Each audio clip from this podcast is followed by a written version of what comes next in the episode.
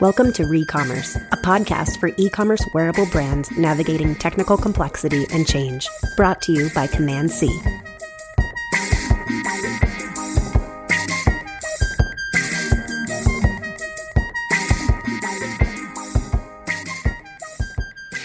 Welcome back to another episode of Recommerce. I'm Sarah and I'm here with Tiffany, who is a tech lead on the Command C team. Hey, Tiff. Hey, Sarah.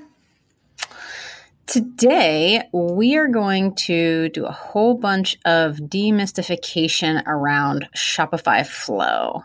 Um, so, this tool is really cool. One of the reasons why it's sort of personally cool for me is that um, I've always said that our mission at Command C is to build better technology with the mission of allowing merchants to focus more on the work they love and focus on their customers without sort of constantly getting roadblocked by the technology that they're using. And Shopify Flow is just like another extension of that same idea.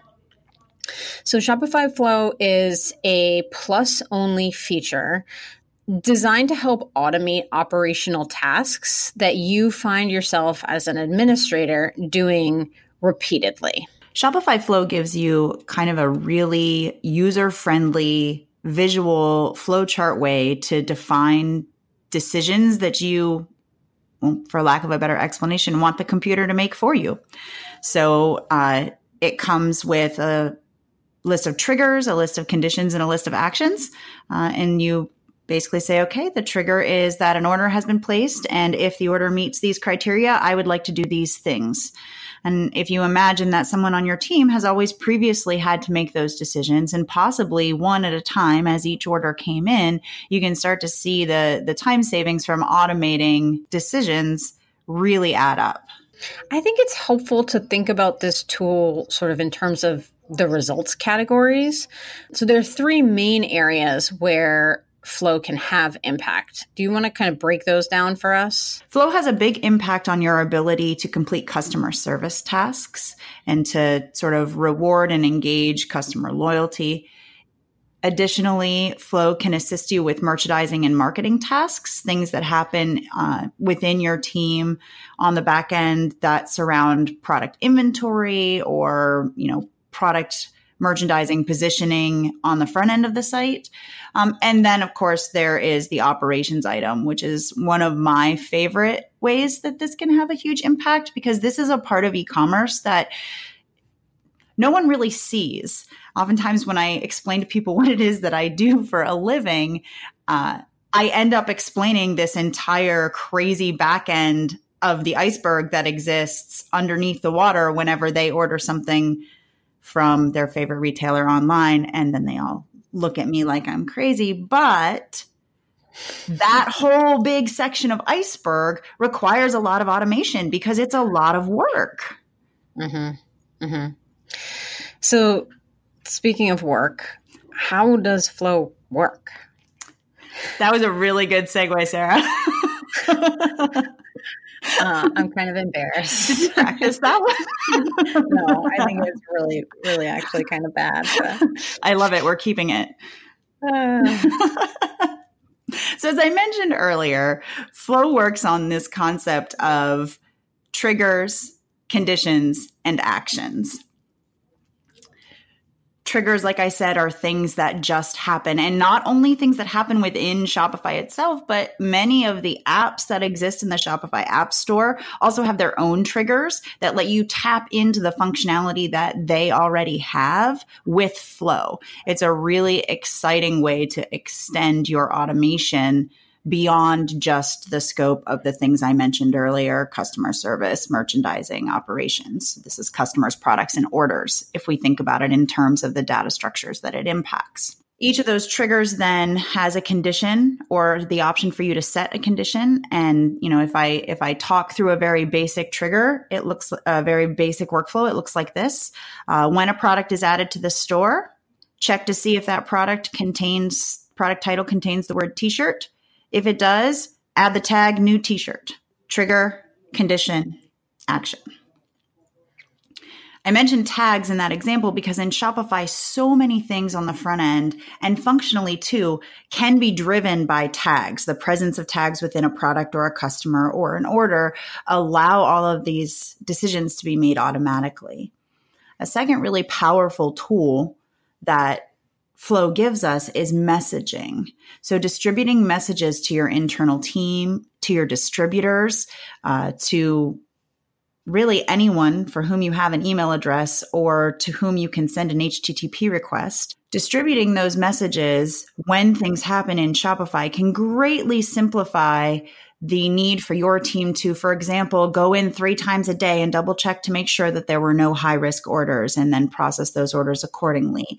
Or go in once a week and double check to see if anyone who's ever purchased more than a thousand dollars worth of stuff from your store has been contacted by a salesperson yet. So these kinds of, of interactions can all be automated. And it's not just emails. I mentioned that it can happen over an API too. So that means this can push into project management tools like Trello and Asana.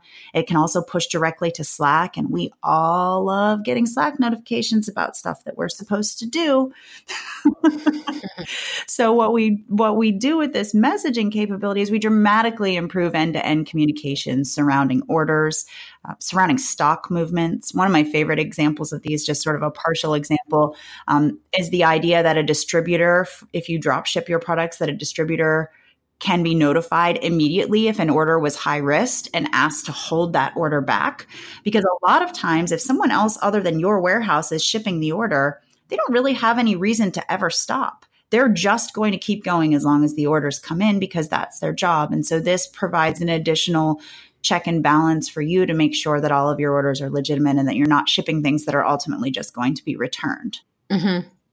Something that I've been thinking a lot about since Shopify released Flow is um, so Flow is kind of interesting, right? Because it's like, it's not a part of the Shopify core. Um, it's very specific to Plus, but I also wouldn't, you know, even with Plus, like I, I wouldn't call it you know, an out of the box feature with Shopify um, because there's so much kind of customization around it that has to be done in order to leverage it. Um, but it's also not an external app. Um, so it kind of exists in this this interesting space of a Shopify feature that is specific to a specific version of the platform that has to be manually customized in order to use. Um, which kind of gets me thinking around about like the decision making behind with from Shopify's perspective of like why isn't this just you know an out of the box feature for their aside from like financial motivation but like why isn't this just an out of the box feature not only for Shopify but for like all e-commerce platforms? Like it seems like such a ubiquitous tool. Why kind of position it in the way that they've positioned it? Yeah the real question for me is some of these workflows are so ubiquitous that they have always felt to me like oh man it, it should just do this out of the box. When i add a product to the store it should just stick a new tag on it right? Like i shouldn't have to do that. Um, when a high risk order is placed it should just put it in a hold status. I shouldn't have to do right. that. So right. as i start to say those things though well, aside from the fact that I just used the word I 16 times, and it's clear that that only applies to my specific use case. Uh, mm-hmm. What Flow really does is it lets it gives us access to the logic that drives these decisions without prescribing for us what decisions we should and should not be making. Mm. And that's something I see over and over again with Shopify, kind of as a, I don't know if it's a philosophy, but it seems like it kind of underlies a lot of the tools that they build for us as developers and that they build for merchants tend to fall into this bucket of giving you the power to set these things up in a way that meets your specific needs without prescribing to you like, these are the tasks. This is a very concrete list of tasks you can choose from, and you can either do these or not, but this is it. And so what mm-hmm. Flow does is just bypass that. So let's say that um, my theme developers made my theme use the tag new dash product.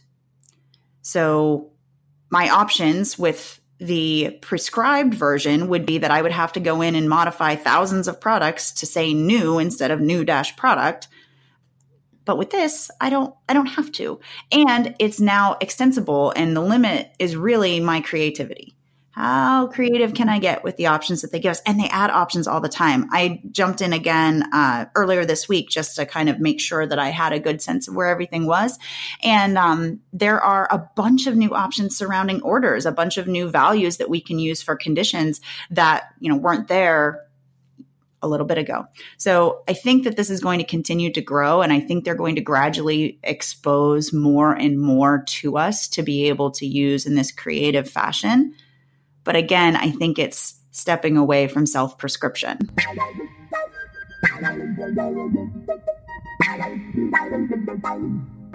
You're listening to Recommerce, a podcast for e commerce wearable brands navigating technical complexity and change. Brought to you by Command C, a development team that saves e commerce retailers from outdated tech and ineffective operations, with a strong focus on Magento and Shopify Plus. You can learn more about how we help at commandc.com.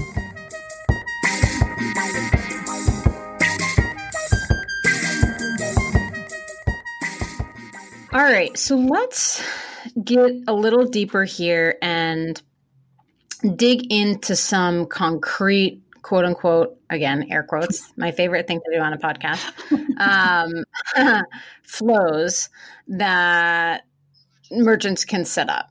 So i was thinking about some cool examples that that i could share with y'all. And and one that i've been playing with a little bit recently is uh, really has to do with accepting pre-orders and reservations. So pre-orders are always a tricky problem to solve, particularly in a hosted platform because they often require multiple transactions. They often require a lot of customer or they can require a lot of customer communication and customer expectation setting.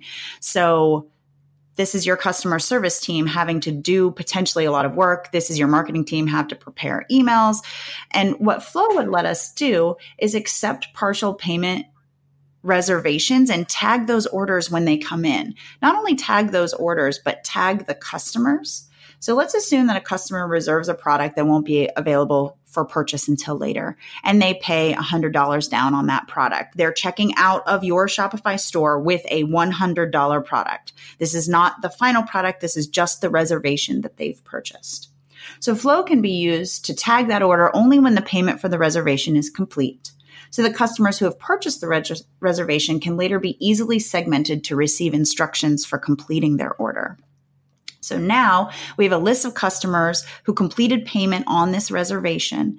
And if we combine this with custom functionality that your development team puts together to generate coupon codes, this is outside the scope of Flow, but for example, to generate coupon codes, you would have a completely automated reservation and complete your purchase workflow, whereby to everyone whom you have tagged as a pre order reservation, you assign a coupon code. That coupon code is automatically generated in Shopify, and then an email is sent to them also automatically by your own app that you build. This again is custom functionality.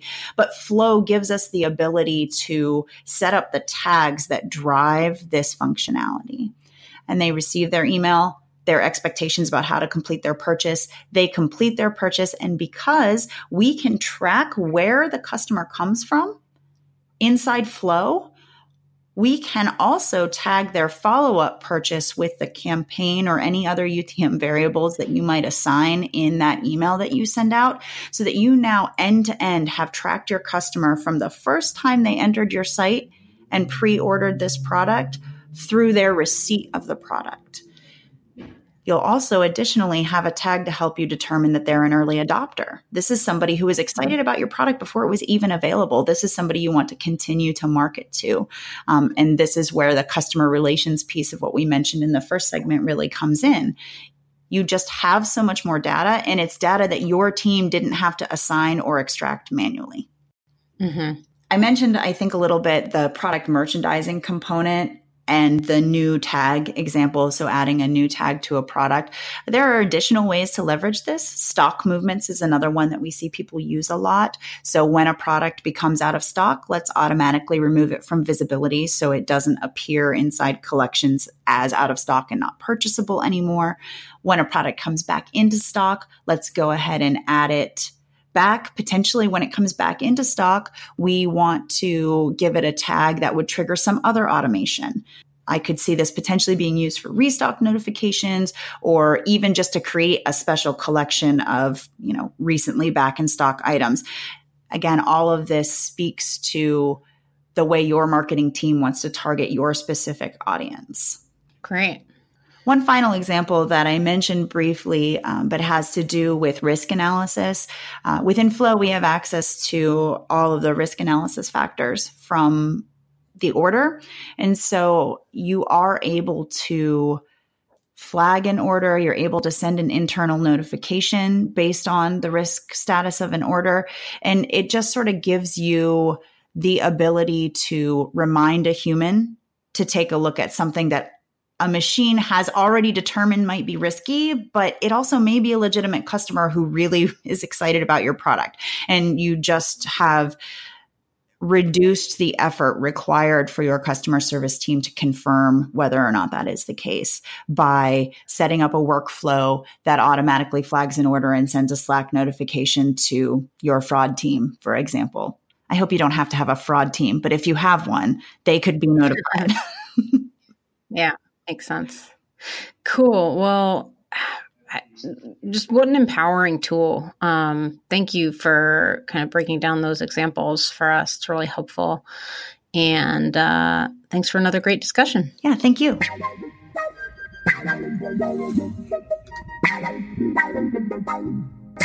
Thanks for listening. We hope you join us again for another episode of Recommerce.